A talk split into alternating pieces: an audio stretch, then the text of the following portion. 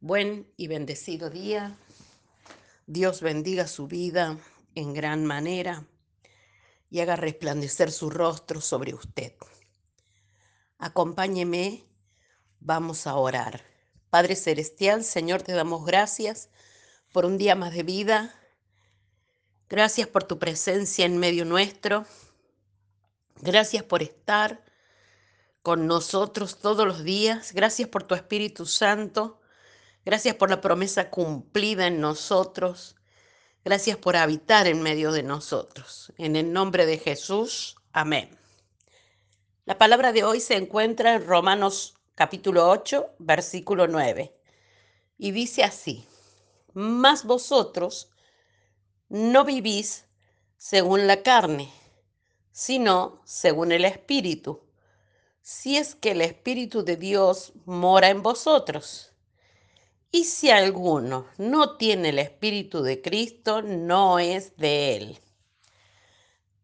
Titulé este devocional Promesa cumplida. Qué tremendamente fuerte es esta palabra. El Espíritu fue enviado al mundo para cumplir la promesa de Dios de dar vida a su pueblo y morar en los hijos de Dios por siempre. Cuando Jesús subió al cielo, le dio a sus discípulos el regalo del Espíritu Santo. Hasta les instruyó que tener al Espíritu Santo sería mejor que tenerlo a Él, en persona, con nosotros. Cuán poderoso y verdadero es recibir y hacer el lugar extenso para esta porción de Dios en nuestra vida. Jesús, cuyos pensamientos son mayores que los nuestros, lo dijo por estas razones. Número uno, estábamos quebrantados y llenos de pecado y necesitábamos el perdón. Así que Jesús envió al Espíritu Santo para que trajera perdón y sanidad. Número dos, no teníamos vida ni gozo separados de Dios Así que Jesús nos dio al Espíritu Santo para darnos vida y gozo. Número tres, nos llamó a ser sus testigos en el mundo, pero para eso necesitamos al Espíritu Santo. Así que Jesús envió su Espíritu para hacernos testigos eficaces en el mundo, y así lo escribió en la palabra. Número cuatro Jesús envió al Espíritu Santo y fue para ayudarnos a ser santos. Dios quiere que seamos santos para que podamos vivir con Él en la eternidad. El Espíritu Santo fue enviado para todo esto y mucho más. El Espíritu Santo no es ese sentimiento cálido que tenés de vez en cuando o una fuente de energía que te toma cuando vas a la iglesia. Él es una persona de la Trinidad.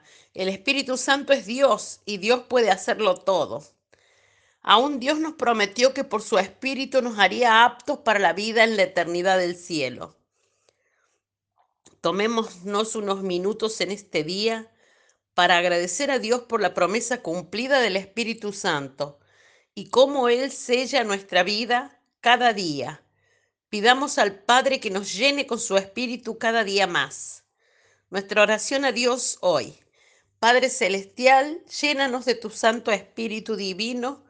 Espíritu Santo, Paracleto, concédeme el don del entendimiento para que comprenda correctamente la voluntad del Padre Celestial en mi vida. Ayúdame a entender al prójimo con amor, misericordia y paz que comprenda con todo mi ser el amor de Cristo por mí y por la humanidad. En el nombre de Jesús. Amén. Te bendigo y declaro que esta palabra se revela a tu vida, que el Espíritu Santo viene a llenar todo vacío de tu vida y a recomponer todo lo que está roto, a ordenar tu vida y a poner el orden del cielo en ti, porque el reino de los cielos se ha acercado. El reino de los cielos viene a nosotros y habita en nosotros por medio de su Santo Espíritu. En el nombre de Jesús, hasta mañana.